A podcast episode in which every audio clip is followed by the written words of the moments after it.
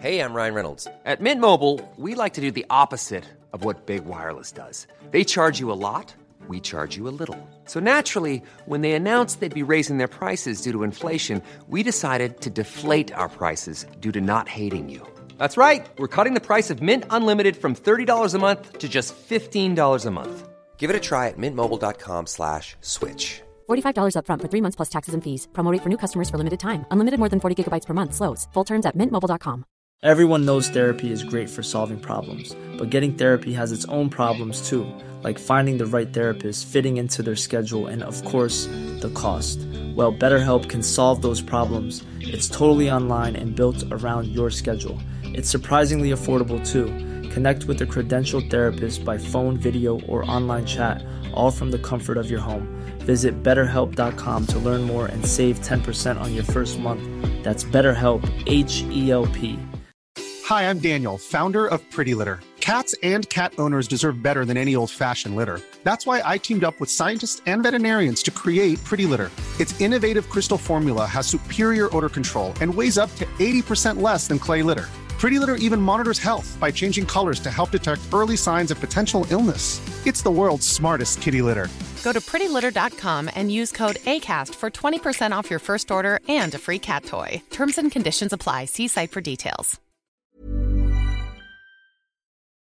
سال 1962 University College دانشگاه آکسفورد. استیون و دوستاش داشتن از راه‌پله‌ی دانشگاه میومدن پایین. یهو استیون تعادلش از دست داد رو به جلو افتاد رو پله ها بعد از همون بالای پله ها سر خورد اومد تا کف زمین. همکلاسیاش کلی ترسیده بودن به هر زحمتی بود برداشتن بردنش. تو اتاق یکی از بچه ها دیدن هوشیاره داره حرف می‌زنه میگه من من کیم؟ بچه ها جا خوردن. استیون خوبی؟ من من کیم؟ تو استیوی دیگه. استیون هاکینگ. سلام من خشایر نور هستم. این نهمین اپیزود بایوکست و توی اواخر مهر 1400 ضبط میشه.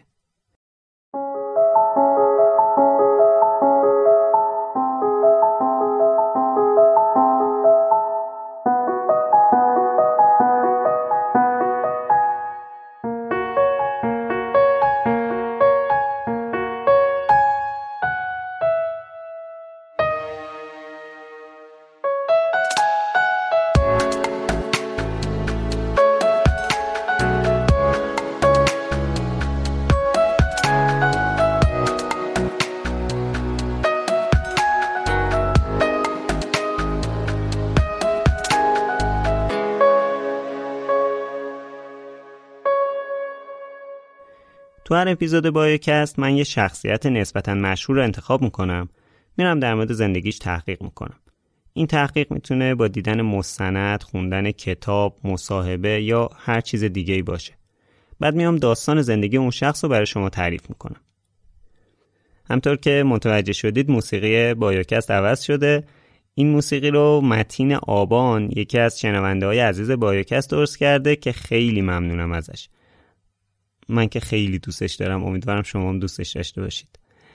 بین دو تا اپیزود اخیر خیلی فاصله افتاد. دلیلش هم این بود که تو این مدت درگیر دو تا پادکست دیگه بودم و همچنانم هستم.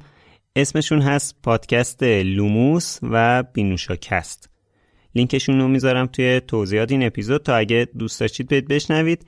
در مورد این دوتا پادکست هم آخر اپیزود بیشتر توضیح میدم و البته یه درخواستم ازتون دارم که اونم آخر اپیزود میگم.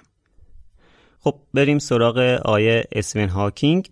آیه هاکینگ دیگه فکر نمی کنم نیازی به معرفی داشته باشه. یکی از مشهورترین دانشمندای معاصر که با وجود همه مشکلات جسمی که داشت تاثیر زیادی توی درک ما از جهان اطرافمون داشت. کسی که علم و به زبون ساده برامون بیان کرد و همچنین امید و به معنی واقعی برامون معنا کرد. در زمین داستان توی دو بخش منتشر میشه بخش اولش که دارید میشنوید بخش بعدیش هم دو هفته دیگه منتشر میشه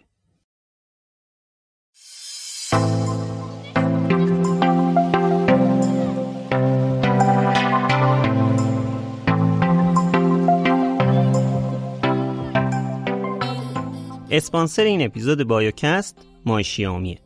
شیامی برند خیلی معروفه که هممون بیشتر با گوشیا و پاوربانکاش میشناسیمش. ولی شرکت شیامی هر محصول مربوط به تکنولوژی که فکرشو بکنید تولید کرده.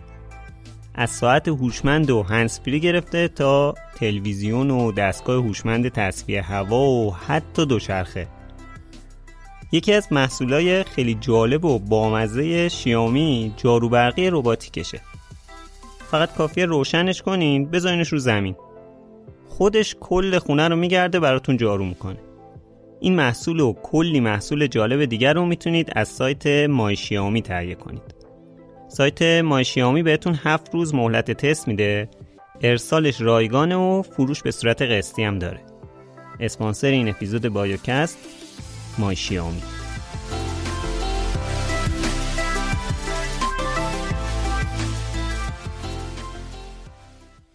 ژانویه 1942 جنگ جهانی دوم تازه داشت اوج می گرفت. لندن صحنه بمبارون نازیا بود. این وضعیت ایزابل رو مجبور کرد برای اینکه مطمئن باشه پسرش سالم به دنیا میاد یه مدت لندن رو ترک کنه. ظاهرا آلمان و انگلیس توافق کرده بودن شهرهای دانشگاهی همدیگر رو بمبارون نکنن. پس ایزابل و همسرش فرانک دو تا انتخاب داشتن. کمبریج و آکسفورد. که آکسفورد انتخاب کردن حالا چرا؟ به خاطر اینکه هر دوتاشون فارغ تحصیل آکسفورد بودن. تجربه زندگی تو اونجا رو داشتن. فرانک علوم پزشکی خونده بود ایزابل هم فلسفه اقتصاد و سیاست. پس رفتن آکسفورد. داستان آشنا شدن فرانک و ایزابل هم جالبه فرانک از سال 1937 بعد از اینکه تحصیلاتش تموم شد برای تحقیق درباره داروهای بیماری های گرم سیری رفته بود شرق آفریقا که جنگ شروع شد. فرانک هم هر طور شده خودش رو رسون بریتانیا تا توی جنگ به کشورش خدمت کنه. ولی دیدن تحصیلات پزشکی داره فرستادنش توی مؤسسه پزشکی کار تحقیقاتی کنه. از اون طرف ایزابل متولد اسکاتلند بود. پدرش پزشک بود ولی خانوادهشون خیلی پر جمعیت بود. 13 تا بچه داشتن. به خاطر همین شرایط مالی اونچنان مناسبی نداشتن ولی هر طور شده تونستن که ایزابل بفرستن آکسفورد بعد از اینکه دانشگاه ایزابل تموم شد اول رفت مدت توی اداره مالیات بازرس شده بود ولی به این کاره حس خوبی نداشت اومد بیرون و رفت توی شرکت تحقیقات پزشکی منشی شد. کدوم شرکت؟ دقیقا همون شرکتی که فرانک توش کار می‌کرد. فرانک و ایزابل که ده سال اختلاف سنی داشتن اونجا با هم آشنا شدن و تازه جنگ شروع شده بود که ازدواج کردن. یعنی شما ببین اگر جنگ نمی‌شد اینا اصلا سر راه هم قرار نمی گرفتن درسته جنگ فاجعه تمام عیاره ولی بعضی موقع همین جنگ یه اتفاقایی رو سر راه زندگی ما می‌ذاره که باور کردنش سخته. همونطور که تو اپیزود هفت گفتم جنگ جهانی دوم مرلین مونرو یه دختر کارگر ساده توی کارخونه رو تبدیل به یکی از مشهورترین بازیگرای تاریخ سینما کرد. حالا می‌بینیم که پدر مادر یکی از بزرگترین دانشمندای معاصر رو سر راه هم قرار میده. زندگی واقعا چیز عجیبیه. قطعا ما از این داستانا داریم دیگه اتفاقایی که جنگ باعثش شده. برگردیم به ژانویه 1942 که میشه دی ماه 1320 یعنی کمتر از چهار ماه بعد از تبعید رضاشاه و به سلطنت رسیدن محمد رضا شاه تو ایران. فرانک و ایزابل با یه مبلغ کم یه خونه نسبتا کوچیک با طراحی ویکتوریایی توی محله هایگیت لندن تو شمال لندن خریده بودن. در واقع تو بهبوهای جنگ پیش بینی می‌شد که قرار لندن با خاک یکسان بشه. پس همه داشتن خونه رو زیر قیمت میفروختن و از لندن می‌رفتن. فرانک و ایزابل هم از این فرصت استفاده کردن این خونه رو با یه قیمت مناسب خریدن. خونهشون نزدیک گورستان هایگیت بود جایی که افراد مشهوری مثل کارل مارکس اونجا دفنن. ولی خب همونطور که گفتم لندن هر شب بمبارون می‌شد. ایزابل هم تصمیم گرفت که فعلا بره آکسفورد تا بچهش به دنیا بیاد. اول چند روز توی هتلی موند. اما کارکنای هتل نگرانش بودن. بالاخره رازیش کردن که بره توی بیمارستان بمونه. البته هنوز حالش خوب بود. می‌تونست بره بیرون قدم بزنه. یه روز رفته بود بیرون راه می‌رفت که رسید به یک کتاب فروشی معلوم نشد چی شد. انگار یکی یهو هولش داد تو. همطوری اتفاقی رفت توی کتاب فروشیه یه اطلس نجوم خرید انگار که این انتخاب اون پسر تو شکمش بود تا انتخاب خودش بالاخره پنجشنبه هشتم ژانویه 1942 یعنی 18 دی 1320 اولین بچه فرانک و ایزابل هاکینگ به دنیا اومد. اسمشو گذاشتن استیون. نکته جالب این که استیون دقیقا تو 300 مین سالگرد مرگ گالیله به دنیا اومد. اینو میگم به خاطر اینکه خود استیون خیلی اصرار داشت که همه بدونن. چند روز بعد و بلافاصله بعد از اینکه استیون متولد شد ایزابل برگشت لندن گفتم خونهشون توی هایگیت بود دیگه راستش خیلی گشتم تا بتونم location خونهشون رو پیدا کنم ولی تلاشم موفقیت آمیز نبود خوشحال میشم. اگر که اون اطراف زندگی می‌کنید برام یه پرسجو بکنید ببینیم که خونه اینا کجا بوده الان هست نیست. حالا. البته استیون یه عکس از این خونه توی کتابش گذاشته ولی وقتی که توی گوگل مثلا search می‌کنید خونه دوران کودکی استیون هاوکینگ خونه بعدیشونو براتون میاره که خب نسبتا مشهوره. حالا به اون خونه هم می‌رسیم. فرانک و ایزابل بعد از استیون صاحب دو تا بچه دیگه هم شدن که هر دوتاشون دختر بودن. مری که یک سال و نیم از استیون کوچیکتر بود و فیلیپا که توی چهار سالگی استیون به دنیا اومد. البته اونا چند سال بعد تو سال 1955 یه پسرم به اسم ادوارد به فرزن خوندگی گرفتن. استیون تو کتابش تعریف می‌کنه که دورترین خاطره ای که داره از زمانیه که توی یه مهد کودکی وایستاده بوده داشته گریه می‌کرده سالن رو گذاشته بوده رو سرش. دور تا دورش کلی بچه بوده که داشتن با اسباب بازی های باحال دورشون بازی می‌کردن. استیون میگه که دوست داشتم برم بینشون بازی کنم ولی چون هنوز دو سال و نیمم بود و اینکه این اولین باری بود که منو بین کلی آدم که نمی‌شناسم تنها گذاشته بودن ترسیده بودم داشتم گریه می‌کردم. میگه احتمالا پدر مادرش از رفتاری که نشون داده تعجب کردن چون بچه اولشون بوده و طبق چیزایی که تو کتاب خونده بودن انتظار داشتن که بچه تا دو سالگی دیگه آماده باشه برای ارتباط گرفتن با بقیه. در حال فرانک و ایزابل استیون رو برداشتن بردن خونه تا یک سال و نیم بعدم هیچ مهد کودکی نبردنش.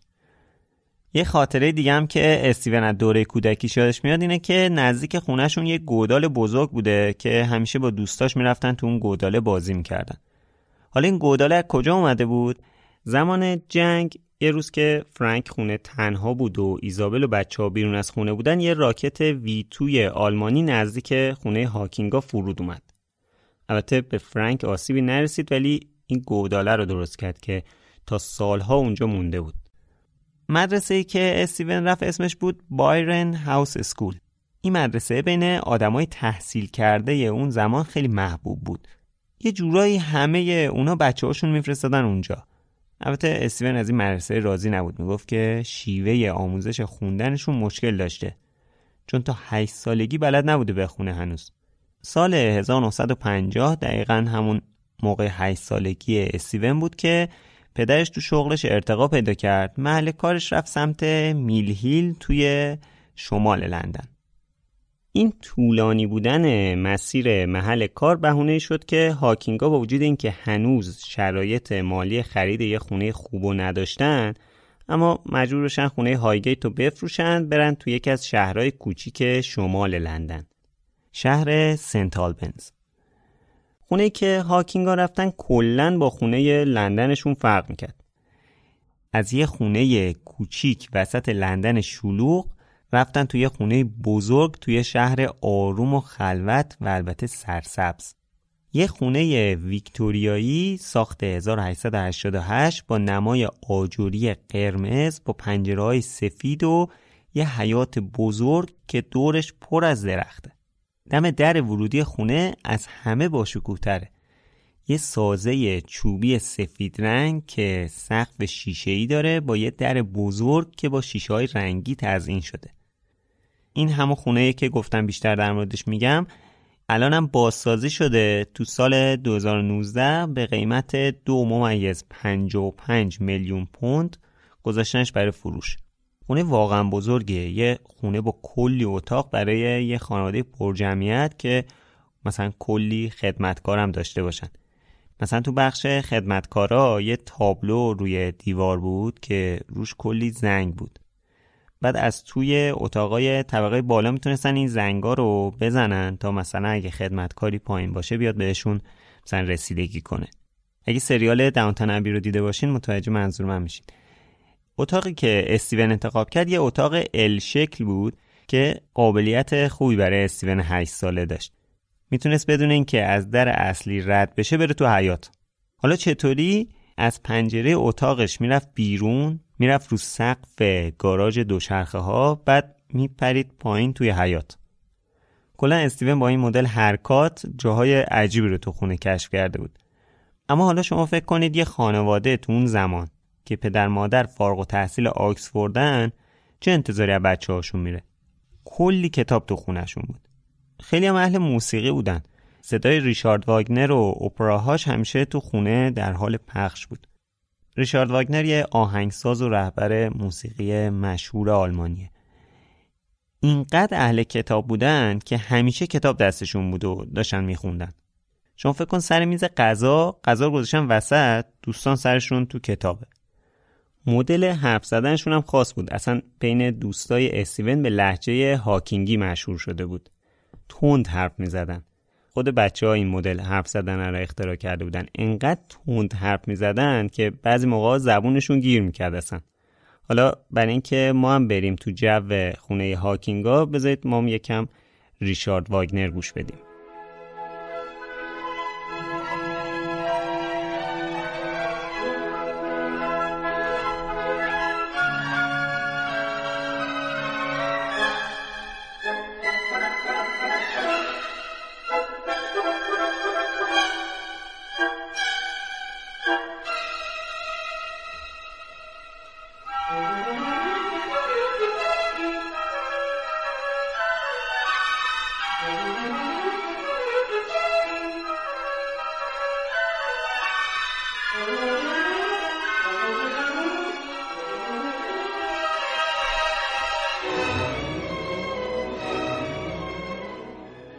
برای فرانک و ایزابل آموزش مسئله خیلی مهمی بود. به خاطر همینم تلاش می‌کردن خیلی از مسائلی که از نظرشون بیرون از خونه به بچه ها یاد نمیدن و خودشون بهشون یاد بدن. مثلا فرانک بعضی موقع با بچه ها در مورد نقشه کشی و نجوم حرف می‌زد. بزرگترم که شدن برشون میداشت میبردشون آزمایشگاهی که توش کار می‌کرد. استیون که عاشق اینطور فضاها بود. وسایل مختلف رو وارسی می‌کرد تو میکروسکوپ رو نگاه می‌کرد و از این کارا. ایزابل هم بعضی روزا بچه ها رو برمی داشت می‌برد موزه تو کنزینگتون جنوبی لندن. اونجا یه موزه بزرگ هست به اسم موزه Victoria and Albert که سه تا بخش داره. موزه علوم، موزه تاریخ طبیعی و سالن زیبای Royal Albert Hall. خلاصه ایزابل دست سه تا بچه‌شو می‌گرفت می‌برد ویکتوریا اند آلبرت. بعد استیون و مری چون اون موقع ده دوازده سالشون بود تقریبا حق انتخاب می‌داد بهشون که مثلا هر جایی که دوست دارن رو برن ببینن. ولی فیلیپا چون که هنوز کوچیک بود اونو با خودش می‌برد. مری موزه تاریخ طبیعی رو انتخاب می‌کرد. ولی انتخاب استیون موزه علوم بود. لینک سایت این موزه ها رو میزم تو شونوت اگه به موزه گردی علاقه دارید حتما برید ببینید. حتی یه سری بازدید مجازی دارن. که مثلا می‌تونید برید تو خود موزه قدم بزنید. پدر استیون یه تاکسی مشکی قدیمی رو خریده بود. اون شده بود ماشینشون. اون زمانم دقیقا بعد از تموم شدن جنگ فقط خانواده که دستشون به دهنشون می‌رسید می‌تونستن ماشین بخرن. اصلا ماشین نبود خیلی. به خاطر همین و البته به خاطر مدل عجیب ماشینشون دیگه همه تو شهر میشناختنشون. فرانک پشت ماشینش رو برای بازی بچه ها تغییر داده بود. تعطیلات میشستن تو همین ماشینشون. دو سه ساعت بعد تو ازمینگتون میلز تو ساحل کانال مانش کمپ می‌کردن. فرانک چون توی یه خانواده نسبتا فقیر بزرگ شده بود در کل خیلی اهل صرف جویی بود. البته میگم اون زمان چون که تازه جنگ تموم شده بود اونقدر دست خانواده ها باز نبود. ولی خب فرانک که وضعیت خوبی داشت مثل بقیه یا حتی بعضی موقع کمتر از بقیه خرج می‌کرد. از اول که اومده بودن تو این خونه قدیمیه بعضی جاهاش نیاز داشت که تعمیر بشه. ولی همطوری مونده بود بهش دست نزده بودن. به جز یکی دو تا جا که مثلا خود فرانک دیگه مجبور شده بود رفته بود تعمیرشون کرده بود. حرفم گوش نمی‌کرد که یه دستی به سر روی خونه بکشه. زمستونا هوا سرد می‌شد سیستم گرمایش خونم خراب بود. فرانک نه کسی رو میورد تعمیرش کنه نه خودش می‌رفت درستش کنه. می‌گفت خب اگه سردتونه چند لباس بپوشید. خوشم همطوری رو هم رو هم لباس میپوشید. البته اون فصلا معمولا خونه نبود اصلا. مثل همون زمان قبل از جنگ می‌رفت سمت آفریقا برای یه سری کارای پژوهشی. همین وضعیت خونه باعث شده بود که استیون با خودش بشینه فکر کنه و خونه رویاهاشو تصور کنه. اینقدر بهش فکر کرده بود که دیگه اون خونه رویاییه رو اصلا حفظ بود. انگار واقعا وجود داره. ایزابل میگه که استیون خیلی رویا پرداز عاشق موسیقی علاقمند به بازی تو تئاتر و یه کمی هم تنبل بود. ولی از همون اول هر چیزی رو که می‌خواست یاد بگیره خودش می‌رفت در موردش می‌خوند. حسابی هم تحقیق می‌کرد و خوب یاد می‌گرفت. خب گفتم که خانواده وقتی که اسون 8 سالش بود از لندن پا شدن اومدن سنت هالبنز همینم باعث شد که مدرسه اسیون عوض بشه. البته تا چند سال دیگهش تو همون دوران دبستان چند بار مدرسه اسیون به دلایل مختلف عوض شد. حتی مثلا یه دوره چند ماه رفته بودن اسپانیا بعد برای بچه ها معلم خصوصی گرفته بودن. تو مدرسه اسون آدم منظمی بود و به کار بقیه نظم می‌داد. یه ذرم دستوری صحبت می‌کرد. مثلا جایگاه خودش رو بالاتر از همکلاسیاش قرار می‌داد. نه که خشک باشه اتفاقا خیلی هم شوختب بود. بعد ریزه میزه بود. اونایی که جسه بزرگتری ازش داشتن بعضی موقع دستش مینداختن ولی خیلی به این چیزا توجه نمی‌کرد. اما اینم به این معنی نیست که همیشه ساکت میشه که بزنن تو سرش. به موقع گلاویزم می‌شد باشون اون self-study بودنش هم باعث شده بود یا یه چیز رو عالی یاد بگیره یا تصمیم بگیره کلا دنبال یادگیریش نره. آخرین مدرسه که استیون به عنوان دبستان رفت مدرسه خصوصی سنت آلبنز بود. اوایل تو اونجا خیلی توی درساش موفق نبود اما معلماش حس می‌کردن که انگار این تمام توان این بچه نیست. باهوشتر از این که نشون میده. دوستاش اینشتین صداش می‌زدن. کم کم رتبهش بهتر شد اما برای استیون خیلی رتبه مهم نبود. اون روزا استیون به فکر دانشمند شدن افتاده بود. یه سوالایی در مورد ریشه مسائل و اینکه فلان چیز چجوری کار می‌کنه می‌پرسید. اعتقاد داشت که توی علم میشه از حقیقت سر در آورد. بقیه درس اصلا چه اهمیتی داره؟ رتبه چه اهمیتی داره؟ دبستان تمام شد و وقت رفتن به دبیرستان بود. فرانک دوست داشت استیون بره تو مدرسه وستمینستر درس بخونه. مدرسه شبانه روزی وستمینستر یکی از بهترین مدرسه های لندنه. بیشتر از 400 سال قدمت داره. افراد بزرگی هم توش تحصیل کردن. فرانک اعتقاد داشت که تحصیلش توی مدرسه متوسط باعث شده که از همسناش عقب بمونه. پس نباید بذاره برای پسرش هم همچین اتفاقی بیفته. ولی خب وستمینستر یه مدرسه خصوصی بود. بعد هزینه تحصیل استیون تو مدرسه تأمین می‌شد. ولی کو پول فرانک نداشت این پولو. حالا چیکار کنیم چیکار نکنیم؟ دیدن این مدرسه یه بورس تحصیلی داره. که بعد تو آزمون شرکت کنی تا بتونی مثلا اونو به دست بیاری. پس بنابراین تنها راهی که فرانک بتونه به آرزوش برسه و پسرشو بفرسته وستمینستر قبول شدن استیون تو آزمون بورس تحصیلی مدرسه بود. همه کارا رو کردن و همه چیز آماده بود تا استیون بره تو آزمون شرکت کنه. با شناختی هم که از استیون داشتم پیش بینی می‌شد که بتونه از این آزمونه سربلند بیرون بیاد. اما روز آزمون استیون تب کرده بود چه تبی. نتونست بره سر جلسه. فرانک هم که گفتم پول نداشت که شهری وستمینستر رو بده. پس هیچی دیگه وستمینستر کنسل شد. اسم مجبور شد تو همون مدرسه سنت آلبنز که دبستانش رو خونده بود همونجا ادامه بده.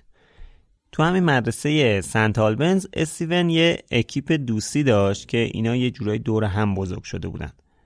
با هم فاز دانشمندی برمی داشتن و چیزای عجیب غریب می ساختن مثلا یه بورد گیم اختراع کرده بودن که جزئیات و پیچیدگی های خاص خودشو داشت.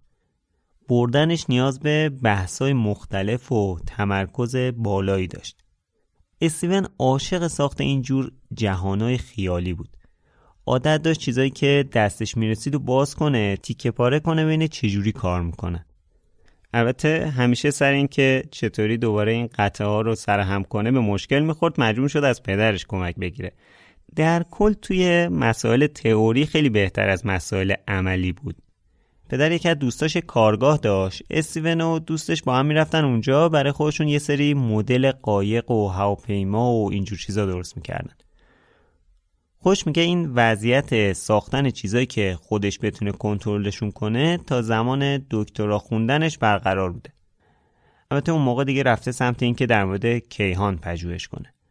چون اعتقاد داشت که اگه بفهمیم هستی چجوری کار می‌کنه می‌تونیم خودمون کنترلش رو دستمون بگیریم. با این رفیقاش میشستن بحث می‌کردن در مورد چیزهای مختلف. بحثای پیچیده هم می‌کردن و تو کتابش نوشته در مورد مدل های کنترلی اعتقادات فراروانشناسی فیزیک در مورد اینجور چیزا صحبت می‌کردن. چهار تا نوجوان 14 15 ساله. یکی از بحث‌های جذابشون منشأ هستی بود. در مورد اینکه جهان یا در واقع هستی از کجا به وجود اومده و آیا خدا وجود داره یا نه؟ یا اینکه آیا برای به وجود اومدن و برقرار موندن جهان نیاز به وجود خدا هست یا نه؟ یا مثلا یه مدت درگیر حس شیشم یا به معنای علمیش ادراک فراحسی بودن. مثلا میشستن یه تاس رو می‌گرفتن دستشون حدس می‌زدن اگه بندازن چه عددی میاد. کلا کارا اینطوری می‌کردن. در کل این دوره زمان اکتشافات استیون بود. اون روحیه سلف استادیش هم باعث می‌شد خودش بره دنبال مسائل مختلف و بشینه کلی تحقیق کنه چیز جدید کشف کنه. یه بار وسط همین تحقیقا یه چیزی فهمید که برای خودش یه کشف عجیب و جذاب بود. فهمید جهان یا در واقع به معنی عظیمترش هستی در حال گسترشه. قشن جا خورد. خوش گفته که مطمئن بودم یه جای کار میلنگه. این نباید درست باشه. طبیعی تره که هستی ایستا باشه تغییر نکنه. همیشه همینطوری باشه. ولی خب اگه تغییر کنه و گسترش پیدا کنه یعنی در طول زمان هر لحظه داره عوض میشه دیگه. یعنی اگه هستی به بزرگ شدنش ادامه بده آخرش چی میشه؟ این مسئله حسابی ذهنشو درگیر کرد. When I was in high school, I learned that light from distant galaxies was shifted to the red. This meant that they were moving away from us, and that the universe was expanding. But I didn't believe it. A static universe seemed much more natural. It could have existed, and could continue to exist, forever. برگردیم به اکیپ استیون و رفقا. یه بار وسط این کارهای عجیب غریبی که می‌کردن یه کار خیلی خاص کردن که تو مدرسه همه تعجب کردن. این که میگم کار خاص منظورم تو مقیاس اون زمانه دیگه. یعنی اواخر دهه 50 میلادی. 1957 58 به شمسی هم بخواید میشه سال 36 37 حالا چیکار کرده بودن؟ یه کامپیوتر اختراع کردن. اسمش هم گذاشته بودن LUCE. خلاصه Logical Uniselector Computing Engine میشه. یعنی موتور محاسبه منطقی تک گزینشگر. حتی فارسیش هم سخته. حالا انگلیسیش هم دیگه بپذیرید از من. یعنی واقعا همه مونده بودن که آخه چند تا بچه 15 16 ساله چجوری همچین کاری رو کردن؟ حالا این لوکه چیکار می‌کرد؟ یه کار خیلی ساده. محاسبه ریاضی خیلی ساده رو انجام می‌داد. چطوری درستش کرده بودن؟ یه سری لوازم اسقاطی پیدا کرده بودن. باشون یه همچین چیزی رو ساخته بودن. از یه جای ساعت کهنه خراب برداشته بودن. از مرکز تلفن نزدیک خونهشون یه سری قطعه های کهنهشون رو گرفته بودن. یه سری سیم و اینا از این ور پیدا کرده بودن. با اینا یه کامپیوتر ساخته بودن. خیلی کار خاصی کردن و واقعا حیف که الان دیگه خبری از لوک نیست. چون مسئول بخش کامپیوتر مدرسه سنت آلبنز که عوض شد می‌خواست اونجا رو خونه تکونی کنه برداشت همه قطعاتش رو انداخت دور. شاید مثلا سر در نمیورد اینا چی هست اصلا. دبیرستان که تموم شد نوبت رسید به انتخاب رشته دانشگاهی. فرانک اصرار داشت که استیوه مثل خودش بره پزشکی بخونه. ولی استیون که اهل پزشکی نبود اصلا همه این چیزایی که تا الان گفتیم مشخصه دیگه. این آدم آدمی نبود که اهل پزشکی باشه. در کل با زیست شناسی هم میونه خوبی نداشت. اون آرزوی دانشمند شدنه بود. همون باعث می شد که استیون دنبال یه درسی باشه که توش بتونه بیشتر کشف کنه. بره توی یه مسئله رو در بیاره. حس می‌کرد زیست شناسا صرفا یه چیزایی رو می‌بینن توصیف می‌کنن. دنبال ریشه داستان نمیرن. البته می‌دونم قطعا الان زیست شناسی خیلی فرق کرده. حتی مطمئنم همون موقع هم زیست شناسا دنبال ریشه خیلی چیزا می‌رفتن. نتایجش رو الان می‌بینیم دیگه. ولی خب شناخت استیون اون موقع از زیست شناسی در همین حد بود دیگه. از چند سال قبل یکی از معلماش به اسم آقای تاتا الهام بخشش شده بود که به سمت یه درس خاصی کشیده بشه. ریاضی. به خاطر همین دوست داشت که توی دانشگاه هم ریاضی بخونه. حالا فرانک اصرار می‌کرد که پزشکی بیشتر آینده داره. وضع منو نگاه کن. ولی استیون قبول نمی‌کرد. فرانک می‌گفت که تو بری مثلا دکترای ریاضی هم بگیری آخرش معلم میشی دیگه. حالا نه اینکه من بگم معلم بودم بده ها فرانک می‌گفت معلمی خوب نیست. دوست داشت استیون بره تو آکسفورد تو University College یا Univ درس بخونه. همونجایی که خودش هم تحصیل کرده بود. در مورد Univ بگم که دانشگاه آکسفورد 39 تا کالج داره.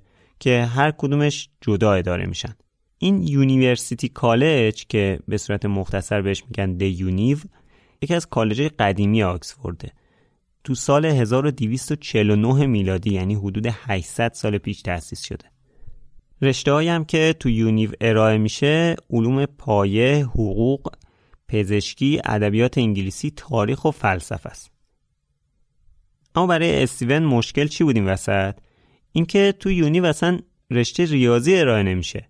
پس قاعدتا اگه استیون می‌خواست ریاضی بخونه Univ کنسل بود. پدرش ولی میگم اصرار داشت که هر طور شده بعد اتفاقی که صلاح می‌دونه انجام بشه. چون سر دبیرستان نتونسته بود استیون رو بفرسته اونجایی که دوست داره این دفعه دیگه خیلی بیشتر اصرار داشت. مدرسه دبیرستانش هم همون وستمینستر بود دیگه همون جایی که استیون روز آزمونش مریض شده بود نتونست بره فرانک دید که این راضی نمیشه واسه پزشک قبول شدن بشینه زیست شناسی بخونه. تصمیم گرفت راضیش کنه فیزیک یا شیمی بخونه. استیون توی دوران مدرسهش خیلی فیزیک رو دوست نداشت. حس می‌کرد خیلی ساده و بدیهیه چیز جدیدی توش نداره. جای کشف کردن توش نیست. ولی از اون طرف مثلا شیمی رو دوست داشت. چون چیزای غیرقابل انتظار توش بود مثل انفجار و اینجور چیزا. اما واقعیتش اینه که بالاتر از همه اینا یعنی ریاضی و فیزیک و شیمی استیون عاشق نجوم بود. هیچ چیزی اندازه نجوم علاقش رو به خودش جلب نمی‌کرد. چون نجوم کمک می‌کرد که جواب اون سوالاشو بگیره. بفهمه که ما چرا و از کجا اومدیم. بتونه عمق جهان رو درک کنه. گفتم خیلی سال بود که دنبال جواب اینجور چیزا بود. حالا تو یونیو نجوم که چی؟ هیچ درسی نبود که حتی شباهتی به نجوم داشته باشه. بالاخره حالا پدر استیون موفق شد که استیون رو راضی کنه بشینه فیزیک یا شیمی بخونه.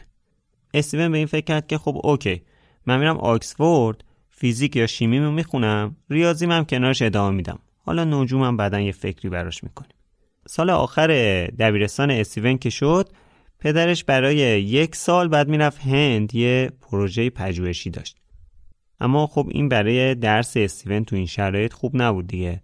پس استیون رو گذاشتن خونه خانواده دوستش سایمن خودشون پنجتایی رفتن هند. پنجتا یعنی کی؟ فرانک و ایزابل و سه تا بچه دیگهشون بجز استیون. ماه مارس 1959 قرار بود که امتحان ورودی یونیو برگزار بشه. اما استیون بیشتر درگیر لوک بود. تا درس خوندن. لوک یعنی همون کامپیوتره که اختراع کرده بودن. دوباره همون داستان قبلی. باید تو آزمون قبول می‌شد تا بتونه بورس تحصیلی بگیره. چون که دوباره پول شهریهشو نداشتن دیگه.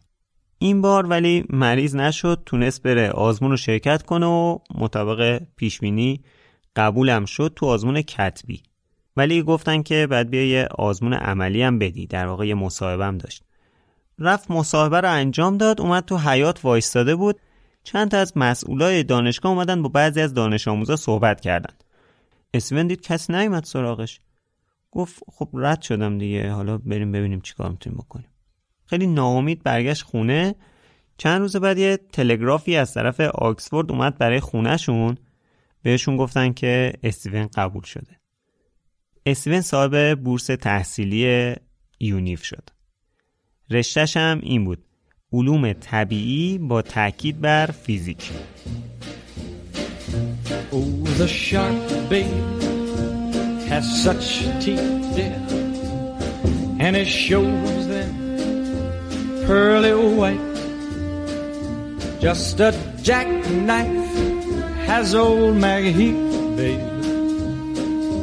keeps it uh, out of sight.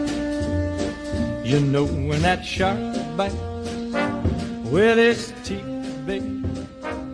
Scarlet billows start to spread. اکتبر 1959 استیون توی 17 سالگی خیلی زودتر از بقیه وارد آکسفورد شد. از بقیه دانشجوها به وضوح کوچیکتر بود. آخه هم از سن معمول دانشگاه رفتن یه سال کوچیکتر بود هم بقیه چون اول رفته بودن سربازی بعد اومده بودن دانشگاه ازش بزرگتر بودن. گفتم رشتهش شد علوم طبیعی با تاکید بر فیزیک. یعنی یه جورایی به هدف خودش رسید دیگه. یه چیز ریاضی فیزیک طوری توی اون یونیف پیدا کرده بود. اما قشنگ رها کرده بود لذت می بود اصلا حس نمی‌کرد لازم تلاش زیادی به خرج بده. راحت. درس نمی‌خوند اصلا. در واقع همین کارم یه جورایی به نفعش شد چون هم بهش فشار نمیومد همین که توی سطح بقیه قرار می گرفت آخه انگار گیرایی و هوشش خیلی بیشتر از بقیه بود. راحت از پس مسائل برمی اومد خوش گفته که اصلا لازم نبود همیشه سر کلاس حاضر باشی و سرت تو درس باشه. فقط کافی بود یه چند تا معادله رو بلد باشی. البته باید به اینم اشاره کنم که مثل خیلی از جاها گریمن بودن یا به اصطلاح خودمون خرخون بودن هم جزی از دایره واژگان محصلای آکسفورد بود. استیون هم خب نمی‌خواست که اینطوری صداش کنن.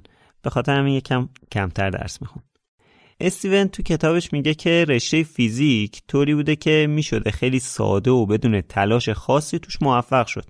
یعنی کاری که استیون توی این چند سالی که تو آکسفورد بود کرد این بود که یه آزمون ورودی داد بعد تو سه سالی که تو دانشگاه بود فقط آخر ترم می‌رفت امتحانش رو می‌داد قبول می‌شد. حتی یه بار نشسته بود حساب کرده بود که تو اون سه سال لیسانسش چند ساعت درس خونده. رسیده بود به عدد هزار. یعنی مثلا میانگین روزی یک ساعت. استیون میگه که همه همینطوری بودن توی آکسفورد ولی بعضی از همدورهیاش نظر دیگه ای دارن. میگن که مثلا بقیه بیشتر درس میخوندن ولی هوش استیون بالاتر بوده خیلی نیاز نداشته که درس بخونه. مثلا یکی از همکلاسیاش یه خاطره تعریف می‌کنه خیلی جالبه.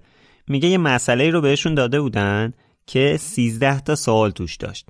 استادشون بهشون گفته که تا جلسه بعدی هر چند تا از این سوالا که می‌تونید رو حل کنید.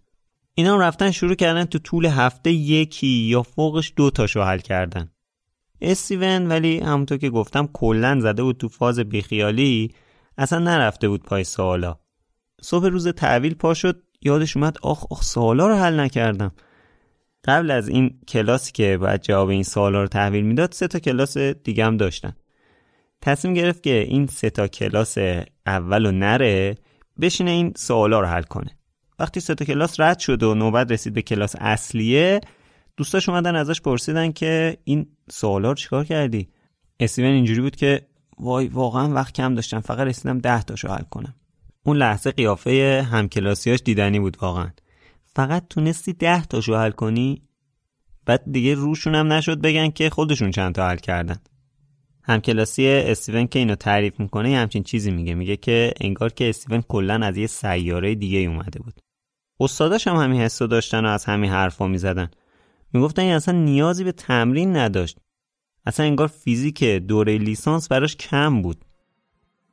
We were asked to read a chapter, chapter 10, in um, a book called Electricity and Magnetism by Bleeny and Bleeny, an unlikely combination, a husband and wife team. And at the end of that chapter, there are 13 questions, all of them final honours questions. I discovered very rapidly that I couldn't do any of them. Richard and I worked together for the week, and we managed to do one and a half questions, which we felt very proud of. Gordon refused all assistance and managed to do one all by himself. Stephen, as always, hadn't even started. But the next morning, he went up to his rooms at nine o'clock, and we came back about twelve, maybe five past twelve. And down came Stephen, and we were in the college gateway in the lodge. Ah, Hawking, I said, how many have you managed to do then? Well, he said, I- I've only had time to do the first ten. And I think at that point we realised that it's not just that we weren't in the same street, we weren't on the same planet. همزمان با استیون یه پسر دیگه که توی همون ترم وارد یونیف شده بود همدرس استیون شد. اسمش بود گوردون بری. یعنی اینا کلا کلاساشون رو با هم میگذروندن. کلا چهار تا بودن که اینا رو دو به دو تقسیم کرده بودن. تو کلاسا و بیرون کلاسا کلا اینا با هم می‌رفتن میومدن. وسطای سال دوم تحصیلشون استیون و گوردون رفتن عضو باشگاه قایقرانی کالج شدن. معمولا کسایی که عضو این باشگاه می شدن ازولانی و قوی هیکل بودن چون خب پارو زدن کار ساده نبود دیگه هر کسی همچین کاری از دستش بر نمی اومد. ولی استیون و گوردون اصلا دو تا پسر لاغر و استخونی بودن هیچ شباهتی به اون افراد دیگه که تو اون باشگاه ثبت نام می‌کردن نداشتن اما انگار مسئولای باشگاه قایقرونی اصلا دنبال همینا بودن. برای چی؟ برای رشته روینگ. یعنی از این قایقای بلندی که مثلا هشت نفر ده نفر به پشت میشینن پارو می‌زنن. یه نفرم میشینه ته قایق داد می‌زنه فرمون میده. دیگه اون کسی که میشینه اون عقب قایق که لازم نیست دروش هیکل و ازولانی باشه. اتفاقا هرچی سبکتر باشه بهتره چون وزن قایق کمتر میشه دیگه. فقط کافیه که یه صدای بلند و رسا داشته باشه. حالا هر کی می‌رفت ثبت نام می‌کرد دوستش بره پارو بزنه. همیشه تو اون پست اسمش بود سکاندار کمبود داشتن. این دوتا که رفتن سریع قبولشون کردن تبدیل شدن به همون سکاندار قایقا. حالا دیگه به جای درس خوندن فعالیت اصلی آیه استیون شده بود قایقرونی و سکانداری. در واقع درس تعطیل. تقریبا همه روزا و توی هر آب و هوایی تمرین داشتن آفتابی و بارونی و برفی فرقی نمی‌کرد. بسات مسابقات هم که به راه بود. کنارش هم یه سری مهمونی های مرتبط با باشگاه با لباس های رسمی. تا سه سال وضعیت به همین شکل بود. ولی وقتی که زمان امتحانات آخر سال سوم رسید یکم شرایط فرق کرد. حالا دیگه سال آخر بود و تکلیف ادامه تحصیل روشن می شد استیون رشته فیزیک نظری رو دوست داشت. پس برای ادامه تحصیل بعد از بین دو تا رشته انتخاب می‌کرد.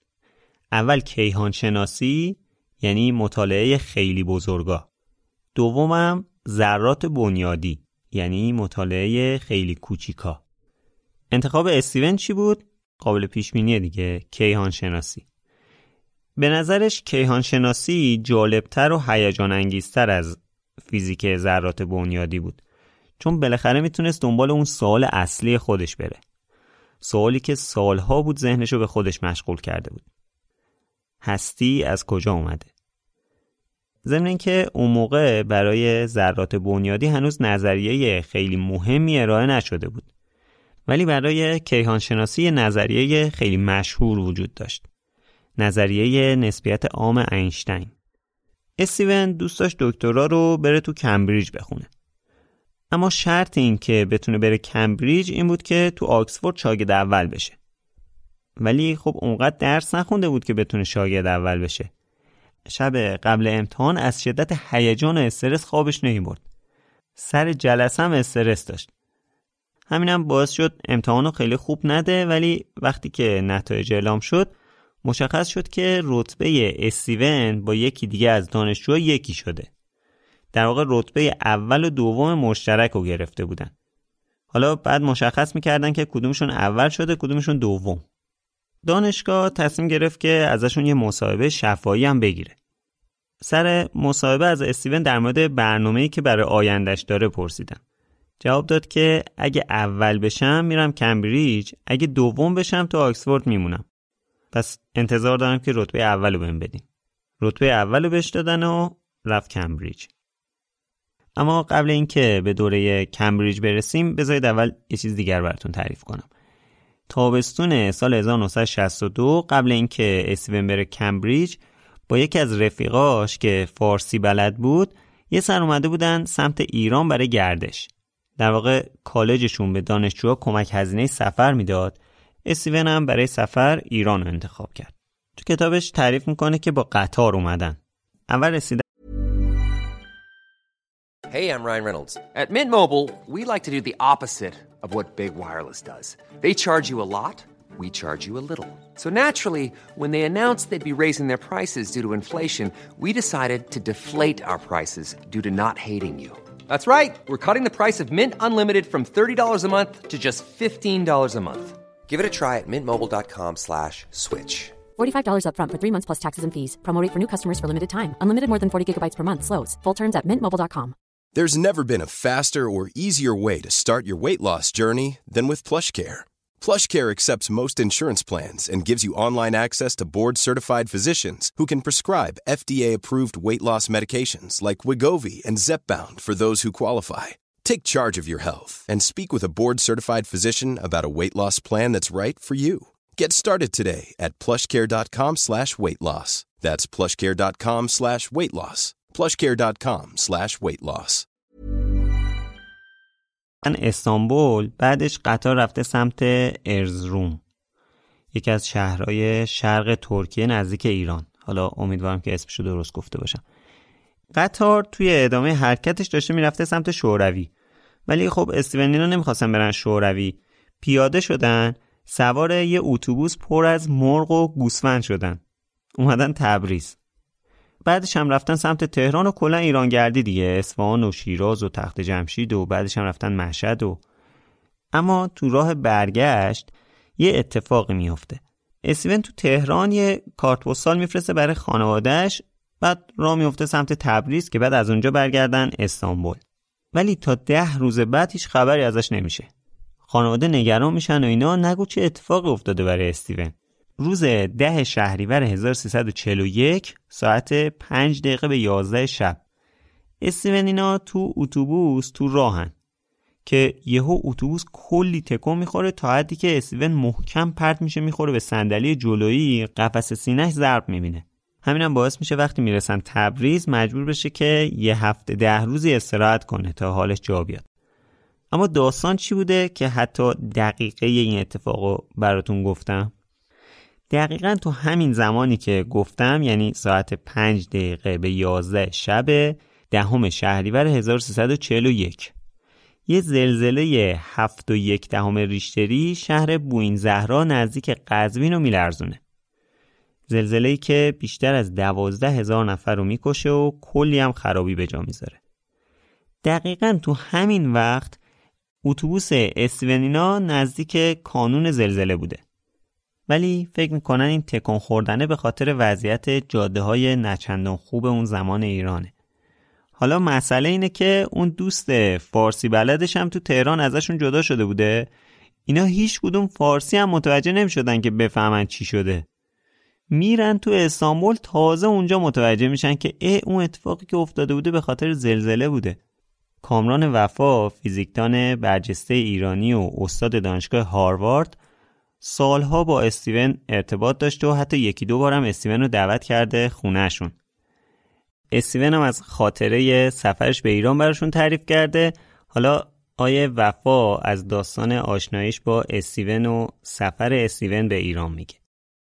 این ارتباطی که با ایشون پیدا کردم از این جهت به وجود اومد که اون خواص ترمودینامیکی که ایشون پیدا کرد برای سیاهچاله ها یک پیش بینی که کرده بود در واقع اثبات نکرده بود ایشون بعد یک پیشنهاد کرده بود که این خواص باید داشته باشه و در دهه 90 میلادی حدود 1996 من و همکارم انروستامیجا اثبات کردیم از نقطه نظر نظریه ریسمان که پیش بینی که هاکینگ کرده بود دقیقا درسته و اونو ما اثبات کردیم. و این باب آشنایی من شد با استیون هاکینگ و از اون موقع بعد با ایشون آشنا شدم. در 1999 وقتی که در دانشگاه هاروارد میزبانش بودیم دعوتش کردیم همسرم و من ایشون رو برای یک شام ایرانی به خونهمون و در اونجا همسرم از استیون هاکینگ پرسید آیا ایشون تا حالا شام ایرانی یا غذا ایرانی میل کرده یا نه؟ و ایشون گفت نه تنها میل کرده بلکه به ایران هم سفر کرده. و اینو به این ترتیب داشت به ما داستان سفرش رو به ایران در سال 1962 که میشه 1141 بیان کرد و اینکه چقدر براش جالب بود این سفر و ما فهمیدیم که این سفر برای ایشون جنبه خیلی احساسی داشت. برای اینکه آخرین سفری بود که در واقع با بدن سالم انجام داد. جوری که این سفر رو توضیح می‌داد برای ما نه تنها نشون می‌داد که چقدر علاقه من بوده به این سفر برای اینکه جزئیات کاملش یادش میومد بعد از 37 سال از این سفر گذشته بود در 1999 که این تعریف کرد برای ما. با جزئیات اینو تعریف می‌کرد که از کجا به کجا به کجا رفته از شهرهای مختلف. و این شهرها رو همه رو یکی یکی یادش بود. با وجود همه این تعریف های مثبتی که استیون از سفرش به ایران داشت ولی تقریبا تو کل این سفر حال و روز خوشی نداشت. فکر کردن به خاطر واکسن آبلهیه که برای همین سفر زده. اما همه می‌دونیم که داستان چیز دیگه ای بود. در واقع این آخرین سفر استیون با بدن سالمش بود. خب برگردیم به کمبریج. بالاخره ترم پاییز سال 1962 استیون وارد تریتی هال یکی از کالجای معروف دانشگاه کمبریج شد. همون اول یه مشکلی براش پیش اومد که یکم حالش رو گرفت. استاد راهنمایی که انتخاب کرده بود سهمیش پر شده بود. یه استاد راهنمای دیگه بهش دادن. ولی این که میگم یکم حالش گرفته شد خیلی به خاطر این مسئله استاد راهنماش نبود. به خاطر این بود که هر دوتای این استاد راهنماهای اصلی کمبریج یعنی چه اونی که انتخاب کرده بود چه اونی که الان استاد راهنما شده بود در مورد هستی به نظریه حالت پایا معتقد بودن در حالی که اسیون نظرش فرق می‌کرد نظر اسیون روی نظریه بیگ بنگ بود.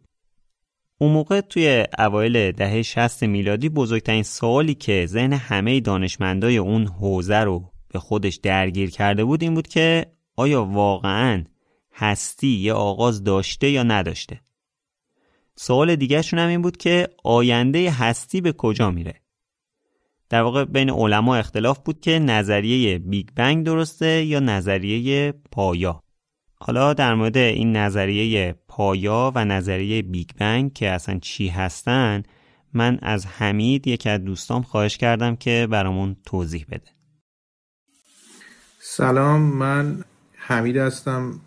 توی دانشگاه کل الان دارم پی اچ دی انجام میدم توی زمینه کوانتوم گراویتی.